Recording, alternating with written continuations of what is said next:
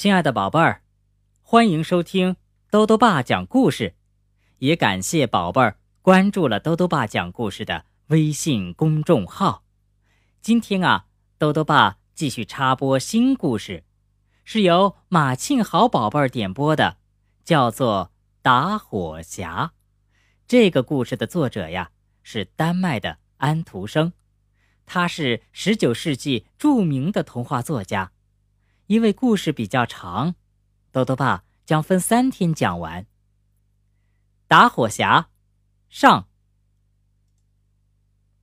公路上有一个兵士，正在开步走。一、二、一、二。他背上背着一个行军袋，腰间挂着一把长剑。因为他已经参加过好几次战争。现在要回家去。他在路上碰到一个老巫婆，她长得非常难看，她的下嘴唇一直垂到胸部。老巫婆说：“晚安，兵士，你的剑真好，你的行军袋真大，你真是一个不折不扣的兵士。”现在，你要有多少钱，就可以有多少钱了。谢谢你，老巫婆。兵士说：“你看到那棵大树吗？”巫婆说，同时指着他们旁边的一棵树。那里面是空的。如果你爬到它的顶上去，你就可以看到一个洞口。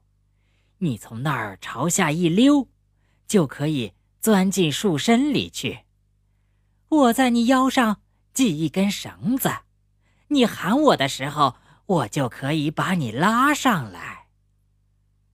可是，我到树底下去干什么呢？兵士问。取钱啊！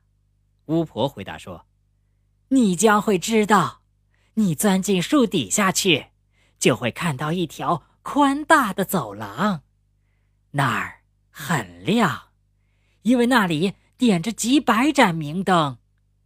你可以看到三道门，你把它们打开，钥匙就在门锁里。你走进第一个房间，可以看到地中央有一口大箱子，箱子上面坐着一只狗，它的眼睛。非常大，像一对茶杯口。可是你不要管它，我把我的围裙给你，你把它铺在地上，然后你就赶快走过去，把那只狗抱起来，放在我的围裙上。这时，你就把箱子打开，你喜欢多少钱就取出多少钱。这些钱都是铜铸的。但是，如果你想取得银币，你得走进第二个房间里去。不过那儿也坐着一只狗，它的眼睛有水车轮那么大。可是你不要去理它，你把它放在我的围裙上，然后把钱取出来。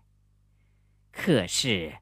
如果你想得到金币的话，也可以达到目的。你到第三个房间里去，你能拿得动多少钱，就可以拿多少钱。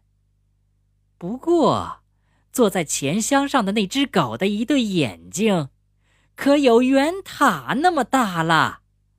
你要知道，它才算得上是一只狗呢。可是。你一点儿也不用害怕，你只需要把它放在我的围裙上，它就不会伤害你了。你从那个箱子里能够取出多少金子来，就取出多少来吧。这倒很不坏，兵士说。不过，我拿什么东西来酬谢你呢，老婆婆？我想，你不会什么也不要吧？不要。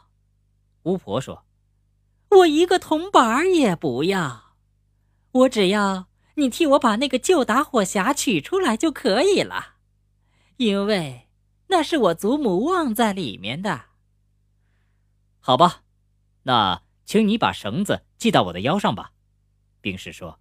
“好吧。”巫婆说，“把我的围裙拿去吧。”冰士爬上树，一下子就溜进那个洞口里去了。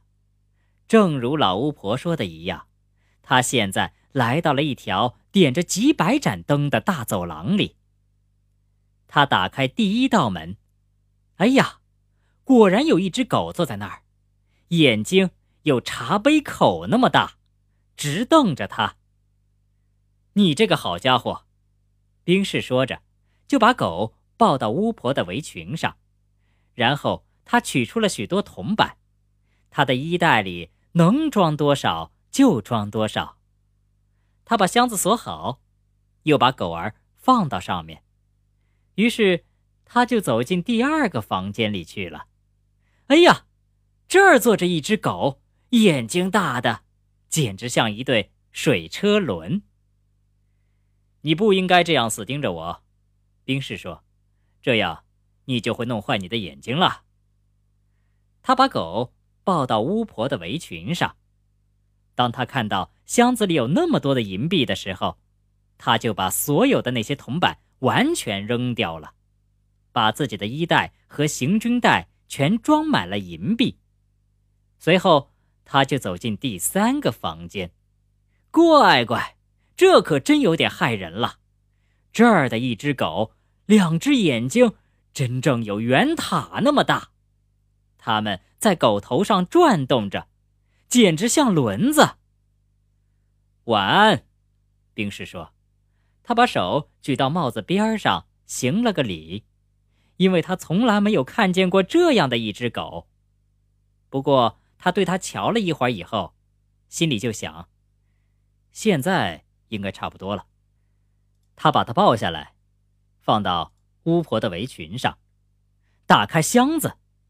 老天爷呀，那里面的金子！真够多，他可以用这金子把整个哥本哈根买下来，他可以把卖糕饼女人所有的糖珠都买下来，他可以把全世界的锡兵了、马鞭了、摇动的木马了，全部买下来。是的，钱可真是不少。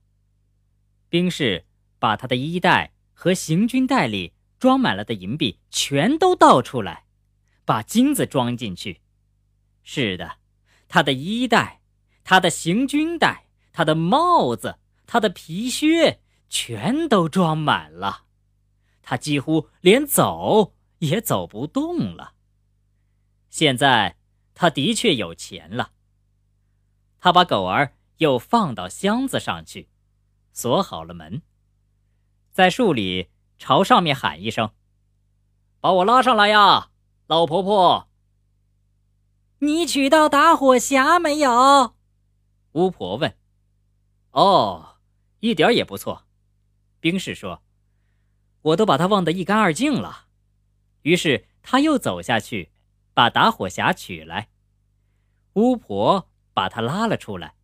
他现在又站在大路上了。他的衣袋、皮靴、行军袋、帽子。全都盛满了钱。你要这打火匣有什么用呢？兵士问。这与你没什么相干。巫婆反驳他说：“你已经得到钱，你只要把打火匣交给我就可以了。”废话。兵士说：“你要它有什么用？请你马上告诉我，不然我就抽出剑来。”把你的头砍掉！我可不能告诉你。”巫婆说。兵士一下子就把他的头砍掉了，他倒了下来。他把所有的钱包在巫婆的围裙里，像一捆东西似的背在背上，然后他把那个打火匣放在衣袋里，一直向城里走去。好了，宝贝儿。兵士拿到这么多钱，在城里又会遇上什么事情呢？请继续关注明天的故事吧。晚安。